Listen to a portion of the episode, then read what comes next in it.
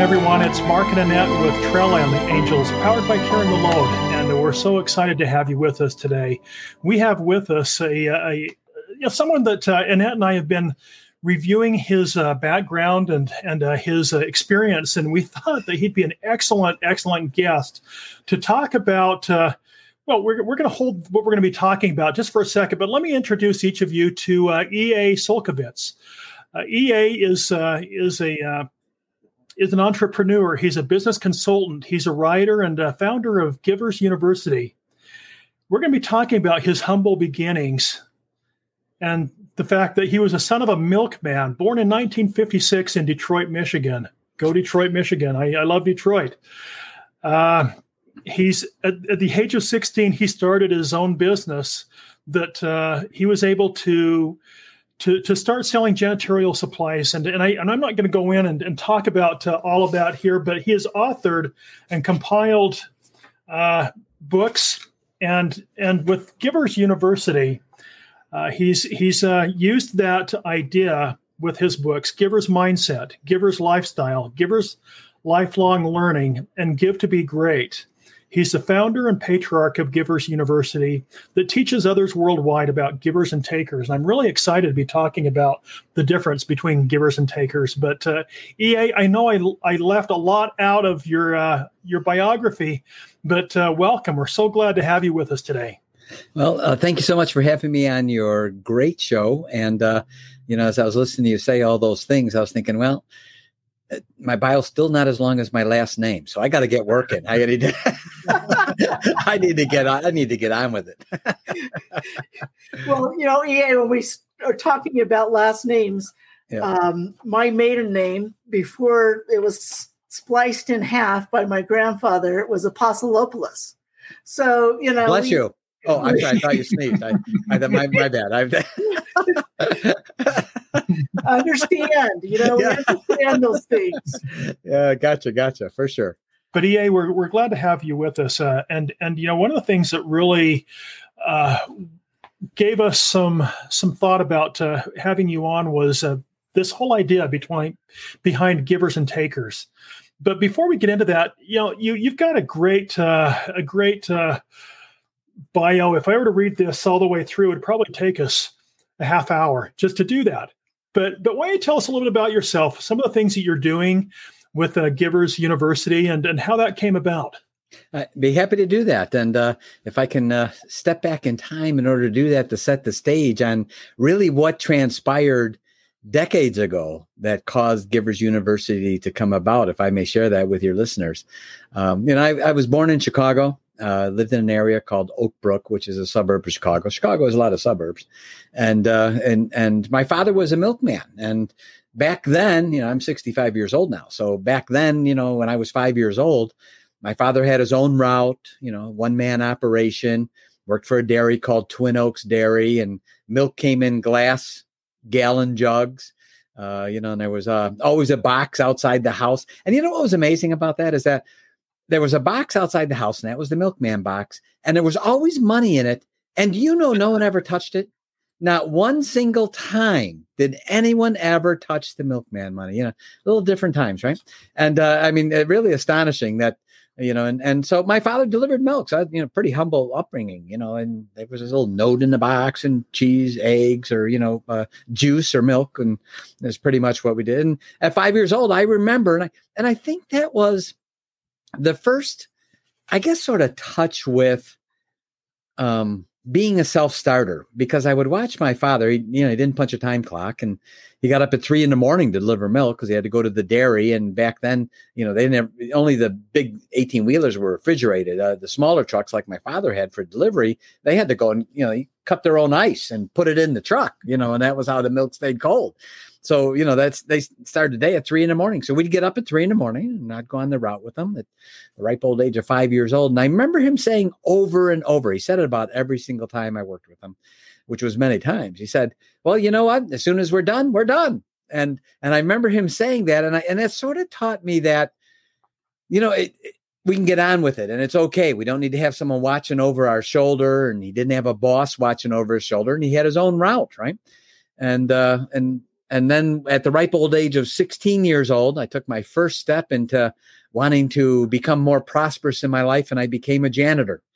Now, uh, I didn't mind being a janitor because business was always picking up. What? anyway, so the uh, and, and, and so yeah, exactly. Thank you. And uh, and I have to pay extra for the drum, you know. Anyway, so the uh, so at 16 years old, I was able to be bonded, which basically means insured, and that meant that uh, you know, if my I was in an expensive place and my buffer went a little crazy and hit some piece of equipment, insurance company would pay for it. That also allowed me to be in very expensive places, which include very expensive homes. So every Wednesday at 16 years old, I was in a home for a lady, and her name was June Martino. And for many of your listeners, they may not know the name until I make a movie reference. And uh, uh, June uh, was quite an amazing lady. And uh, if any of you seen the movie and it's called The Founder. It's with Michael Keaton. He plays Ray Kroc. And uh, and and by the way, that's really not the way it happened. I mean, I lived the experience. I was in Chicago. I'm 65. The whole McDonald's phenomenon happened during my lifetime. I drove by the first McDonald's franchise on in on this in Des Plaines hundreds of times literally because the reason why I also was on my dad's milk route. You know so we, we drove by it on the way home every single day and I remember it said you know one million burgers you know now they don't even put the numbers anymore but I, mean, man, I remember thinking man a million hamburgers that's like a lot of burgers right? And uh, so uh, June Martino when I was 16 years old was already an icon. In the movie the founder the name of the movie is the founder Michael Keaton plays Ray Kroc and Ray also wasn't that way. Totally Hollywood spin, um, you know, the drama and the way Hollywood tries to make something more interesting. But there were a lot of events that did happen that were acknowledged in the movie. And outside Ray's office, Ray Kroc, Michael Keaton playing him, there's a lady he's always talking to over and over again. That lady's name is the lady, her name is June Martino, and that's the lady whose house I cleaned every single Wednesday, the lady that's outside his office. So one day I was 16 years old, and this was amazing to me. And, and that was, you know, up until this point in my life, for some reason, I don't know why it was in my head, but I always thought to be prosperous and successful, um, you had to be a jerk. You had to push down people. You had to be me only oriented, me first oriented. You had to be the first one to be able to say it's just business. I hate that saying, by the way. You know, and uh, you know, and uh, you know, whenever they say that, I walk right on the spot. I say, you know, as soon as I hear those words, I walk because I, you know, it's not just business; it's me. I'm a human being. You know, it's not that you're. You just told me you're going to take advantage of me, so I'm not going to stick around while you do it. Right. you know, so. Uh, uh, but I always thought that that was the way it was. And here I meet this lady who, and I'm in, and I'm astonished by her. I'm in a million dollar house back then, by the way, when I was 16 years old, and she has a full time maid and butler. She is so approachable so nice, so kind, never condescending. She's got a full time maid and butler. And and to show you, like if I was looking to, I was there to buff the floors with a special buffing pad and to clean the the, the swimming pool and the garage. Uh, I love to clean the garage, by the way, because I in order to clean the garage, I had to pull the Rolls Royce out. So uh-huh. I got to uh-huh. sit. I got to sit in a car that was worth ten lifetimes of my income. And then at the end of the day, I went home and drove my car, which was a Rolls Canardly that rolls down one hill can hardly make it up the next. So, uh, so I would go home and drive my Rolls Canardly, but during the day I got to sit in this Rolls Royce, right? And so I'm thinking people really live like this, and I'm watching her, observing her, and and she's, uh, you know, I was just fascinated by her because she was never condescending, very approachable, very kind. And, and even if she walked through the room and I was looking down because I was buffing the floor and she saw me before I saw her, she would say hi. You know, I mean, I mean, she was just that way. And that was astonishing to me that and i'm thinking she's not like an alien. She's not she doesn't have any superpower or something. What's the deal here? You know how, how'd she get so rich? I can barely count it on my fingers and toes. How many zeros right? Because at that time she already was an icon and everyone in the area because i lived in the oakbrook area everyone knew who june martino was right? So one day she was in an extra good mood. I mustered up all the strength and courage that a snot nosed 16 year old can. And I went up to her because I'm going to ask June Martino a question. I'm not kidding you. I was shaking in my janitorial boots. and I went and and and and I went, you know, then there's steel toe boots, you know, those little things. And uh, so and and uh, because because you dropped a buffer on it, you got to be careful your toes. So I, I went up to her and I said, uh, "Hi, June," and she again always so astonishing how approachable she was. She'd say, "Hi," you know, just sort of smiling, and and I'd say, uh, "Can I ask you a question?" She said, "Sure." I said, uh, "Could you tell me about it?" And she said, "What?" I said, "Well, the whole McDonald's thing." I'd asked her in the morning, and I'm not kidding. She put her arm around me, brought me in the kitchen, and the entire day we sat in the kitchen. She told me the story, and in the movie, I don't. Did you catch the movie by chance? Did you see the final? Yeah, we have. Okay, all right. If you it, you know if you if you notice in the beginning of the movie, Ray is a milkshake mixer salesman, right? Uh-huh. She starts the story there where she's working for Ray before he even met the brothers, before I even met the McDonald's. That's where she starts telling me the story. She was working for him already, right? Selling milkshake mixers, right? And, uh, and and that part was all true. So she tells me the whole story all the way through, step by step, all day long, up to the moment we're sitting in her kitchen. She even has the maid and butler bringing us food so she can keep telling me the story while we're in the kitchen. And I keep thinking, wonder, you know, I'm like the 16 year old Who's she talking to? You know, I mean, this is astonishing. This is this is June Martino. What she, you know, just, the investment of time was astonishing to me. And she just laid it all out. And there was one time, and by the way, it's referenced in the movie. And she had obviously told me this decades before the movie came out. And, and the event was true, not the way it's portrayed in the movie. But there was a time where June, because she kept the books, she went to Ray, Michael Keaton, and said, We didn't have any money. We're not making any money. Money's going out, faster fasteners coming in. There was zero money left. She referenced that and told me that story. And she agreed. And she said, I agreed to keep working for Ray with no pay. She says, I had to because there was no pay anyway. There was no money there. And she said, and he agreed to give me worthless company stock, worth less than zero. And he would take some of the phone calls from the bill collector so they wouldn't hound me on the phone. So I asked her, I just said, you know, June, I'm a janitor. I mean, you know, I work paycheck to paycheck. If I don't get paid on Friday, I'm not showing on Saturday. I need the paycheck. I got to have that paycheck. Why did you do it? And she sat back and did this eye lock on me and left the room while she's staring at me. I could tell she's no longer in the room. She's just staring right at me. And she did this for about 10 seconds. And, uh, and, and I was starting to feel uncomfortable. I'm thinking, do, do, do, you know, I mean, because she's staring at me. And I mean, just, and I could tell she's truly thinking, why did she do this? And I, I, I realized no one had ever asked. I just asked her question. No one, I guess, ever did. Everyone always wanted to know what happened with McDonald's, but no one ever asked why. So when I asked her why, it took her back, and she really genuinely wanted to answer that question properly. When she spoke, I remember the way she said it. So much so, it made the hair stand up on the back of my neck with what she said, the way she said it. And I remember my first instantaneous thought after she said what she said. So when I asked her, June, why'd you do it? Why'd you keep working for no pay? I wouldn't do that. Why'd you? She replied and said, Because I believed in Ray. And I remember my first thought that's it. That's the answer. I need to find me a Ray Kroc I, because it certainly didn't work out too bad for her. She's doing pretty good. And, uh, you know, I'm cleaning this million dollar home, a million dollar home back then, right? In this place yeah. called Ginger Creek, which is a suburb of the Chicagoland area. It was actually adjoining a part of Oakbrook, really, but it's called Ginger Creek. Beautiful, you know, these beautiful homes in there. And uh, she even bought three homes for her sons in there. I mean, you know, and I clean those houses too. So, uh, so I'm thinking, wow, this is incredible. That's it. I need to find a Ray Kroc. Now, this is very important. I did something impetuously, ignorantly, as a 16 year old many times would. And I inadvertently, not on purpose, did one right thing. I asked the right question. And the question I asked was, man, where's my Ray Kroc? Where would I find my Ray Kroc? That was it. I had no idea at that point. I didn't know what a mentor was. I didn't even know how to spell it. I had already spent my hooked on phonics money, so I didn't know what mentor was, you know. By the way, that's a reference only for certain people in your audience that would know the commercial for the hooked on phonics, right? And uh, so I like to throw those references to see who was really listening. But the uh, uh, so uh, so I'm thinking to myself, where do I find my Ray Kroc?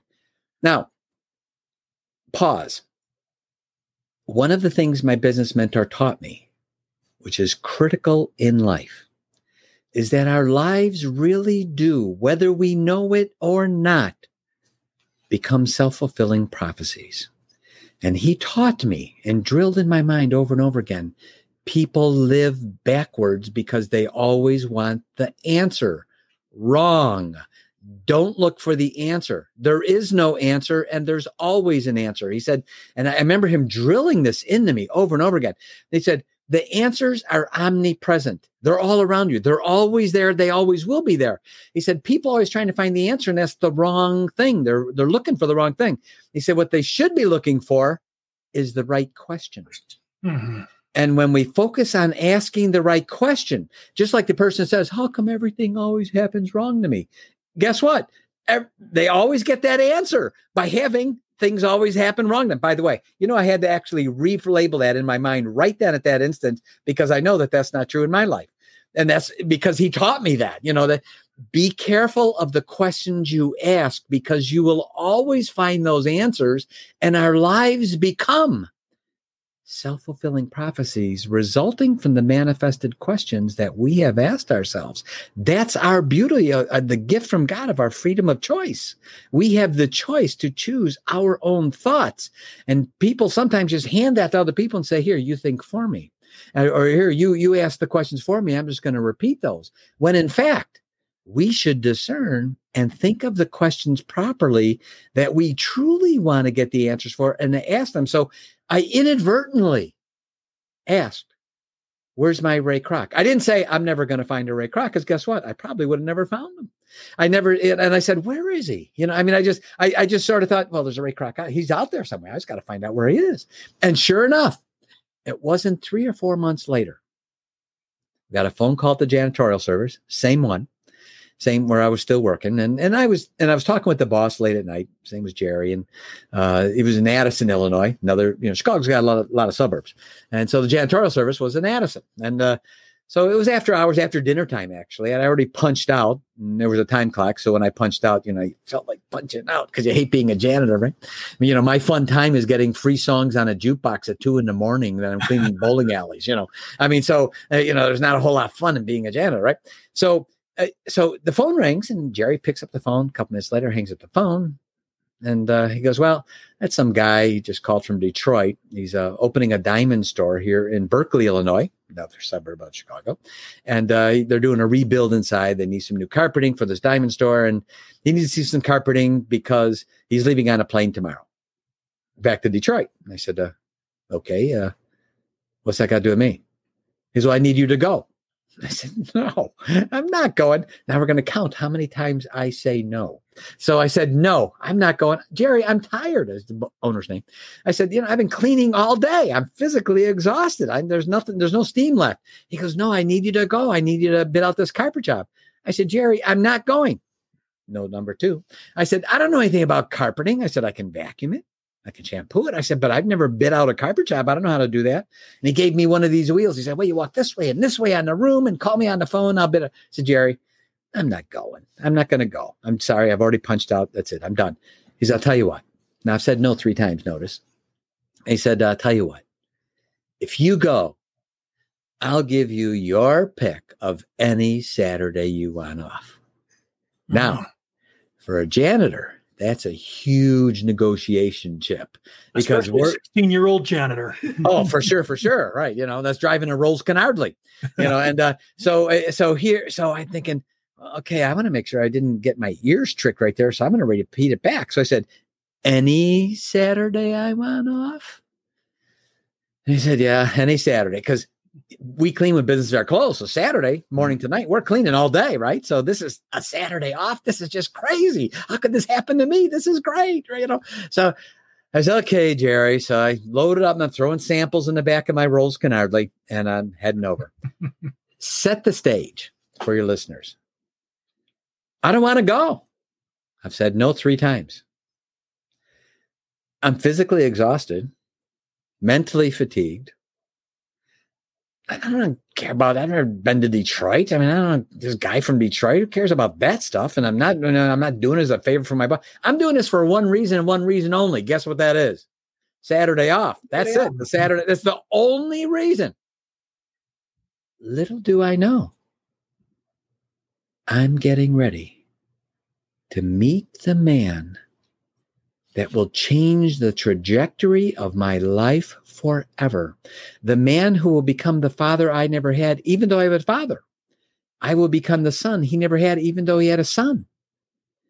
And he will be the man that will be my mentor, my Ray Kroc that I asked for. And I'm saying no, no, no.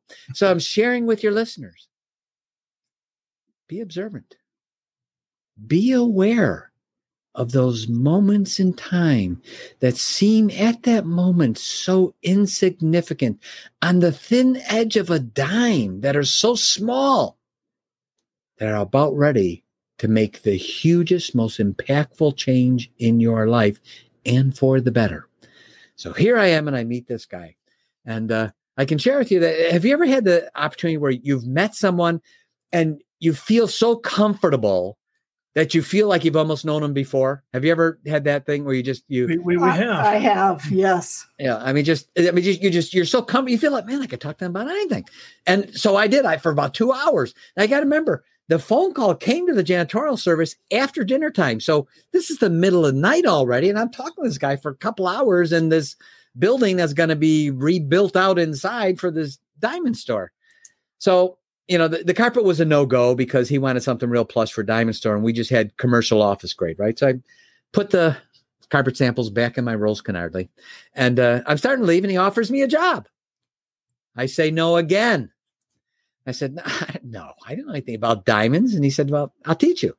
I said, no, the only thing I know about diamonds, I know two things. Number one, they're really expensive. And number two, someday a woman's going to ask me for one. That's all I know about diamonds. He says, no, I'll teach you. Come work. I said, no, no, no. I'm all set.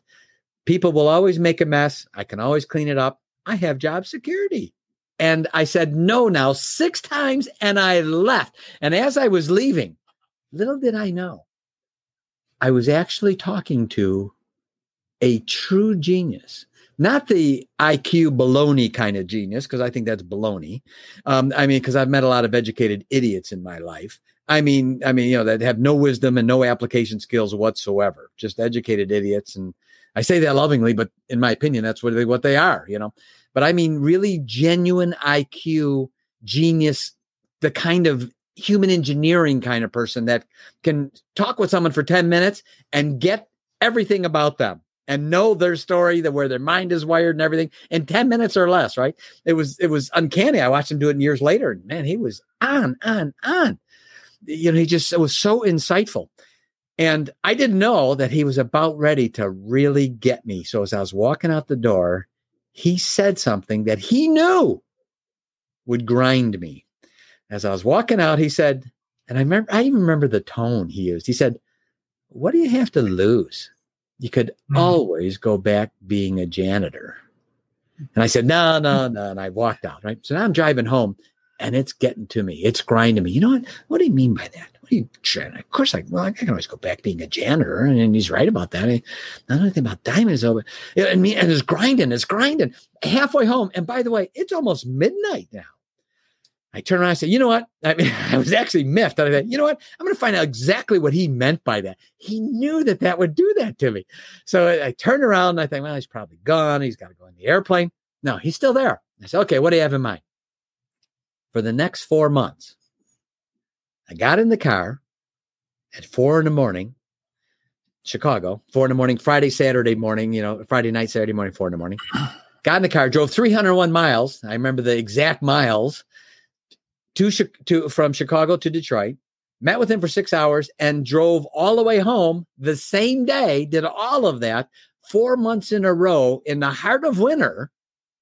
And driving through the middle of Michigan, by the way, and going through Ann Arbor, and you go through Benton Harbor in the wintertime, and all of a sudden you see these snow drifts, you know, twice the size of your car. Yeah, that was the middle of winter.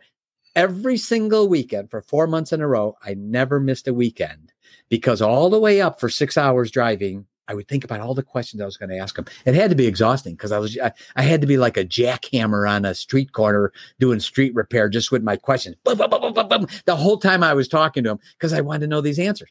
And then driving home, I would contemplate the answers. Why? Because I was what you call intelligently ignorant. That means I wasn't too smart for my own good. And I, I didn't have any problem with saying, you know what? I don't know will you please teach me? And I knew he knew it. I knew he was. I knew he was a multimillionaire. I know. I knew that already, and and I knew he was rich and successful. Not even real. And and and I wanted to be rich and happy. Not realizing, by the way, I even had that backwards because we should be happy and then rich. But hmm. 16 years old, I'm all about the money, right? Yeah, I, you know, I want to get rid of my Rolls Canardly, and uh, so so I started working for him, and then at 19 years old, I asked him a question. I said, Sam, will you teach me everything? I don't want you to hold back. Everything. Teach it all to me, please. And he said, Okay, I'll teach you. He said, But I want one thing from you. Now I want you to know no matter what he said next, I'm totally in yes mode. I'm going to say yes. so he said, This is what I want, from, I want from you when the time is right, and you will know that time, I want you to teach as many other people as you can everything that I teach you. So at 19 years old, I made a vow. I made an oath. I made a commitment that today is manifest as what we know as Givers University. And I still believe, even today, as my Cairn the Load marker, my trail angel. Not only was it June Martino who enlightened me and opened my eyes that you didn't have to be superhuman to be prosperous and that you could be truly happy and successful, but then the person who showed me how to do it step by step and proved to me so many times he was out for me more than I was out for me because of the mistakes I was about ready to make that he knew. And he always told me, he says, you know, it's not because I'm so smart. He says, I've made more mistakes than most 10 people put together. And you see, and I think that's a part of, you know, as we supplant education for wisdom and, and wisdom begins to unveil itself in our lives and and we begin to learn some things like some of the things he drilled in me that I can share with your listeners that I think are really important nuggets of information. One of the things Sam taught with me, Sam Robbins was his name. He said, "Remember the following. Every adversity, not some, not a few, not once in a while, every adversity carries with it the seed of an equal or greater benefit. He said it's going to be up to you to move aside those leaves and find those seeds.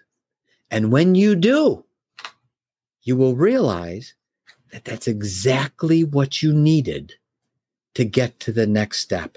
That's exactly what you needed. Without that adversity, you would not have the seed and without those seeds, you wouldn't go up the next step. And the next thing I'm going to share with both of you will bake the noodle of some of your listeners when I say this, because when I say this, they're going to say, This guy EA is off his rocker.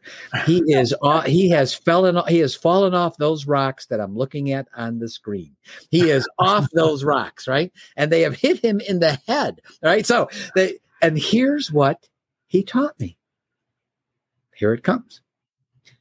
When we really, really begin to understand truthfully in our heart of hearts what adversity means in our life, we will begin to welcome and embrace it because we will begin to learn that those are the things we need it's up to us to move aside the leaves. That's our part. We have to do that. But when we do, we will see those seeds and they'll be there and we'll say, That's it. That's the reason I'm here. That's what I was meant to learn. This is what I'm meant to do in my life. And for those who have no hope, they will perish. And that's hope is very important for us. And when we realize that those seeds are there in those adversity, we can now look at adversity and not something that we can fear, but now we realize in that adversity, when I move that seed aside, my hope is there. My future is there. The seeds I need for the next step, the next step up, so that later on, as I begin to welcome these adversities and I embrace them in my life, now I'm not going to walk up those stairs. I can now start running up them because I'm not coming from a position of failure and a position of fear anymore in my life. I know that I'm getting the things I need and I'm relabeling them in my mind as they're happening. My business mentor said, get rid of the word failure, throw it away get it out of your vernacular. He said, because it's too terminal, it's too eternal. When you say failure, you're out of the game. He said to supplant that with the words temporary defeat. He said, because temporary defeat is like being tackled. You're going to stand up. And when you stand up, you're going to realize you got a first down. And when you're a first down, you're in the game. Don't throw yourself out of the game by saying you're a failure or thinking. So when a person says, I'm such a failure. Why am I such a failure? Well, guess what? Number one, I just had to rechange that in my mind. I had to relabel it when I said it because I don't believe that in my life. But also, we have the freedom of choice. Life is a blessing, and every single adversity is a great blessing because they teach us patience. They teach us hope. They teach us perseverance. They teach us all the things we need to learn.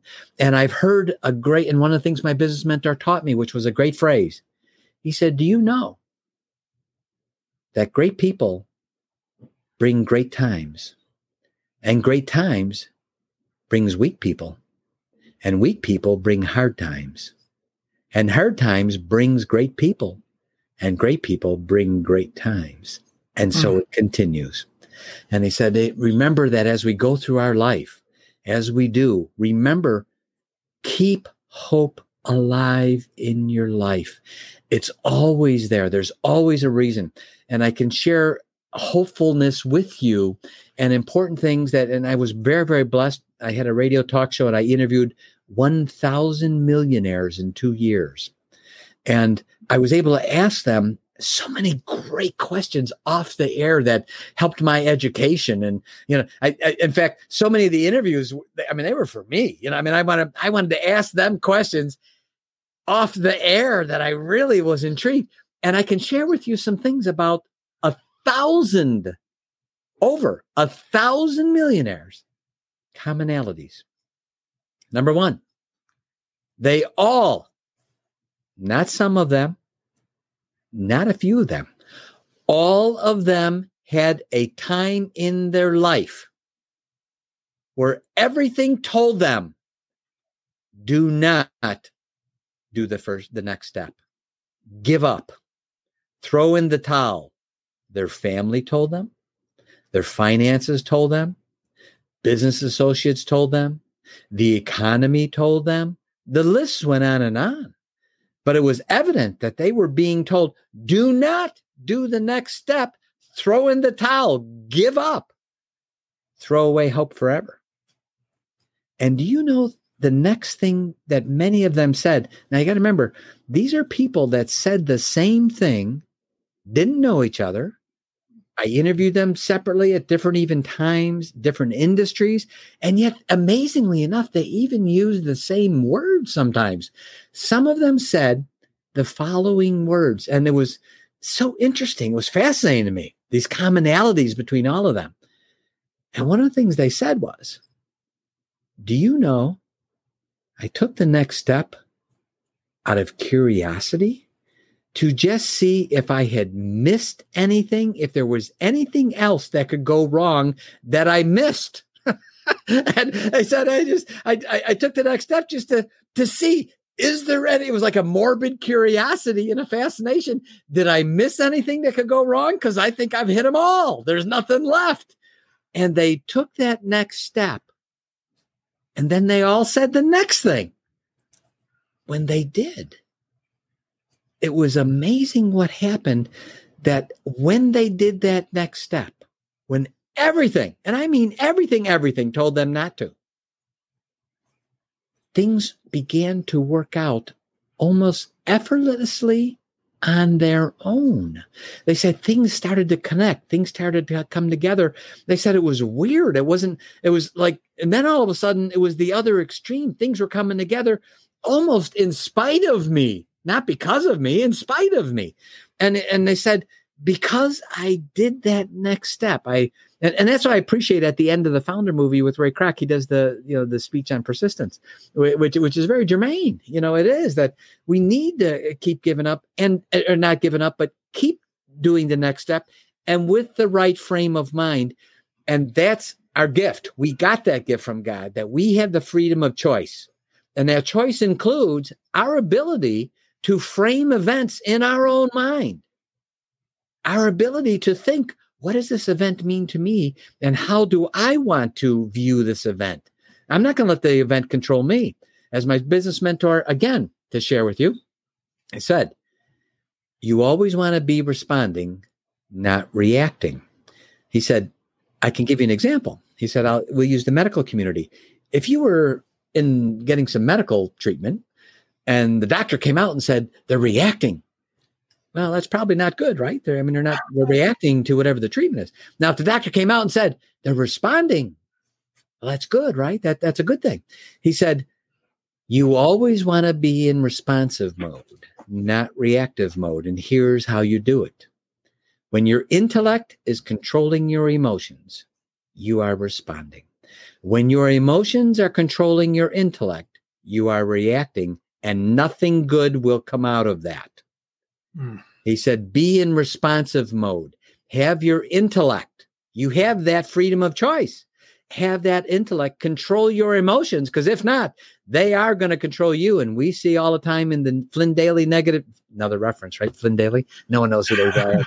uh, the negative news, I used to call it years ago, the Flynn Daily negative news, right? Uh, we see the reference of all these people who uh, have their emotions controlling their intellect and they're strictly reacting. They're not responding. So when we're more, when we have a more responsive life, when we have a life that's filled with hope, when we have a life that we know that no matter what adversity, that the healing is there for us. But we have to move us. Our part is moving upside the leaves. It's already there. It's not like it, we have to craft it or make it up. It's there already. We just have to move over the leaves and find it. And the seeds are there. And then we can take and do the next step of having a prosperous life. You know, EA, I am loving this conversation. And just this week, I've been reading some of the comments that that some of our followers are making with regards to hope and moving forward. And in particular, one gentleman said, I feel like giving up. I can't take that next step. And it was so interesting to me to read the replies that others made to him before I even saw this. And it was don't give up. When you take that next step, this is what you'll find. This adversity has placed you in the in a position to grow, to learn, to become even more of who you want to be, that better self, and to be able to give. And everything you're saying is spot on with what Mark and I have been talking about and why we have Cairn the Load and why we have Trail Angels. It's because of the adversity that we've experienced in our lives that we haven't given up, that we have moved those leaves, we found the seed, and we planted the seed. I believe, you know, that next step is the action that we have to do something with that knowledge, that intellect to move forward and and create and and have those dreams become the reality. Absolutely. Totally totally agree uh, look at that we haven't even talked about givers and takers yet right we, we haven't but i'll tell you as i as we listen to you and uh, tell your story uh, you know it's it's like first of all where, where do you even start with questions at this point uh, here because uh, because uh, you you've shared so many different thoughts that uh, could go so many different directions. But some of the some of the gives and takes that, that, that I take uh, from from this conversation so far is the importance of mentorship. For sure. And, uh, you know, as, as we talk about uh, failure, and as we talk about the fact that we we we see people all around us who are content with failure. Yes. That that might seem odd to say, but I think that there are so many people that are content with failure because they'd rather go around than through and and we see that so often. But you know, I, I, I probably don't even need to ask this question, but the importance of mentors in our lives, uh, as as you talked about uh, June Martino, and as you've talked about Sam Robbins, and and there are so many others, and those thousand people that you talked to that were millionaires, they all had mentors in their life. They all had those that that uh, help them to achieve the level. We don't get through life by ourselves especially if we're successful. We don't get through that by ourselves. We might think that we are, but all of a sudden that uh, humility is no longer, and, and and we lose the ability to learn and to grow. So as EA, as we talk about uh, mentorship, how can we be a mentor to someone else, especially someone that is is uh, struggling, someone that might be having a difficult time in their life for whatever reason, whether it's health, whether it's finances, anything else? How can we be a mentor? You just asked it there's the question. And uh, I mean, uh, and the it's uh, it's almost rhetor- your question's almost rhetorical. Because the fact is when someone asks the question you just did that answer is always going to be there because our lives are self-fulfilling prophecies. So simply by asking that the the way you asked it as a matter of fact the answer will always be there. We will find those people. And uh, to digress just for a moment to address one thing you said my business mentor used to say humorously he said you know there isn't an 11th commandment, but if there was, it should have been, thou shalt not shoot too low in life. And, uh, and, and I always thought that that was great because so many times we do, and we, you know, and, and we give up, we throw in the towel. And, and a lot of it has to do with those that are around us as a concern and, and mentoring is critical. And usually I have found the more successful someone is, the more when you are genuine. See, everyone so today, they're so interested in looking good. I want to look smart. I want to have, look like I have my act together. And you see, it's the humble one that's going to win. The humble one that's willing to say, you know what? I don't know that. Could you teach me that? I'd love to learn that and really mean it. And you'll watch these really successful or prosperous people or people that can be great mentors in your life will just open up like June did. I think June sensed that I really genuinely wanted to know. I wasn't just asking because I wanted to endear myself to this icon. She knew I really genuinely wanted to know, you know, what what happened. You know, I, I was very, I genuinely was curious and fascinated by this whole thing. I was sitting in this house I was in, right?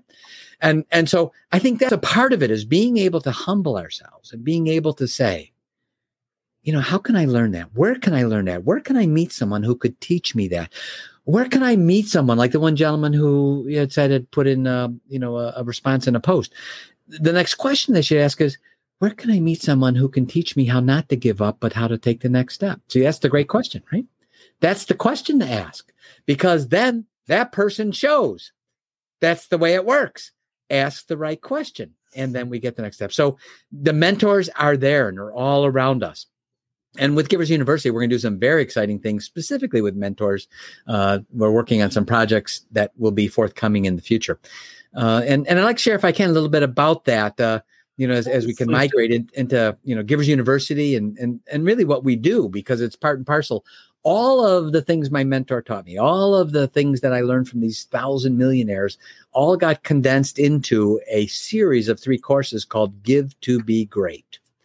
That now notice it's not take to be great, it's mm-hmm. give to be great, right?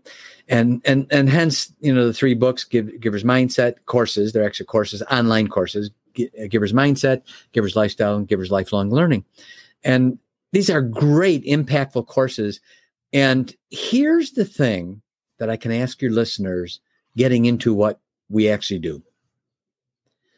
And I would ask your listeners to think about the fires you stamp out each day. Think about the times when your stress level spikes and goes straight through the roof each day. Think about the times where you have conversations with people. You don't even remember what the conversation is about anymore, but you do know one thing for sure you have no more energy left. They just drained it all from you.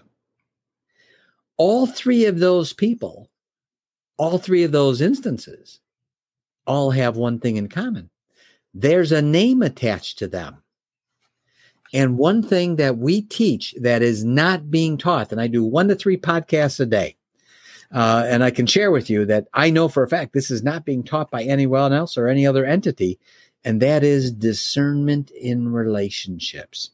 So I share with your listeners, we love everybody. I emphatically say we love everybody.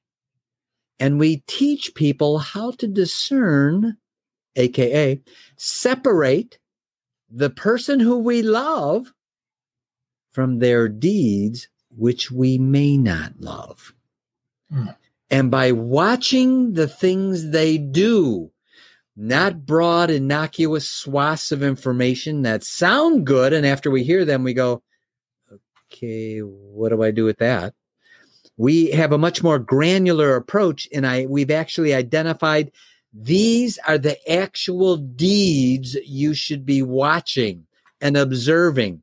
Example, if right now, Annette, if, if you had, uh, I'll just say, if maybe you had uh, itchy eyes and a runny nose, from observing those symptoms, I could begin to assess and discern you may have a cold, right? right? I'm not able to see the cold. The cold is the cause, but the symptoms that I observe are teaching me that. Supplant the symptoms with deeds. So we teach people observe these deeds, the actual things they're doing. Not these bro. There's like one guy said uh, those few interviews ago. He said, uh, "He's man, you know, this is great stuff. I love this. I read a book, and the book said I got to surround myself with five people." I said, "You're right. You do need to do that." Question: Which five? and he went, um, you know, I had these little orphan Annie eyes on the screen. That's all I saw. I said, You get my point? No one's teaching us how to discern which five. I'm a self improvement person. Obviously, the both of you are. Many of your listeners are. And if not, they should be on a regular self improvement course. One of the most important self improvement things I do every day is I read the Bible cover to cover every single year, cover to cover. And I have other self improvement books I participate in as well. And, the, and, and this is a part of a regiment that I do every morning. I do the same thing like clockwork. And, and we need to have a regiment because that helps us with hope. It helps us move ahead with our lives. So we teach people to be able to advance in their lives by discerning other relationships and what people are doing, observing their deeds. Now, so when we say giver, we're not labeling a person because we don't label people. We're labeling the deeds. We la- when we say giver, we're saying giver deeds. When we say taker, we're not labeling a person as a taker. We're labeling the deeds of a taker. So we teach people Look for these things. And because when you see them do certain things, now you may want to pull them in closer into your life, become a part of your giver community. We all should want to build a giver community around ourselves because givers bring with them the three W's of givers wisdom, wealth, and wellness. By contrast, if we see them doing other certain deeds, we may want to begin discerning and respectfully distancing ourselves, not rude or insensitive or nasty, respectfully distancing ourselves because takers bring with them the three D's of a taker, which is defeatism, disruption, and destruction. And if I bring them closer into my life, I'm going to become unwilling collateral damage and I'm going to be stomping out fires that are not of my making. And what's my productivity going to do? Go straight through the floor. What's my stress level going to do? Go straight through the roof. I want to have people around me that are giving me energy because I'm giving them energy back. So we teach people look for these things, discern. So we teach people how to discern their relationships. Example I was very blessed in becoming a commercial pilot in years past to fly my planes. And, and one of the things, the very first thing my instructor taught me when I was getting my private pilot ticket We sat in the plane the first day and he says, I'm going to teach you something about looking out the window. I said, Okay. He said, Whenever you look out the window, whenever you see a plane, you always want to see the plane go from this size to this size. You never want to see the plane go from this size to this size while you're looking at it. He said, because when you see it go that way, it's coming at you and it might be 600 knots closure. So be discerning, watch it from a distance. So, what do we teach people? The plane, the plane. We teach people. it's getting closer and Another- closer. Another reference. We teach people look at these things, discern in your relationships, and watch how your productivity goes up. I'm self improvement, you're self improvement, your listeners are self improvement, but no one today is teaching. How about the other guy? What if he's not doing it right? What should I do about that? And that's what we teach. What do we do about that? How do we build that relationship of the right kind of people around us?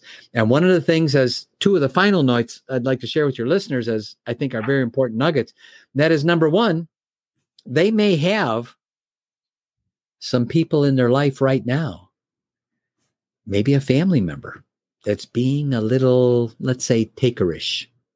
And, you know, they're thinking as they're listening to me talk here, and they're thinking, you know, boy, this is great stuff.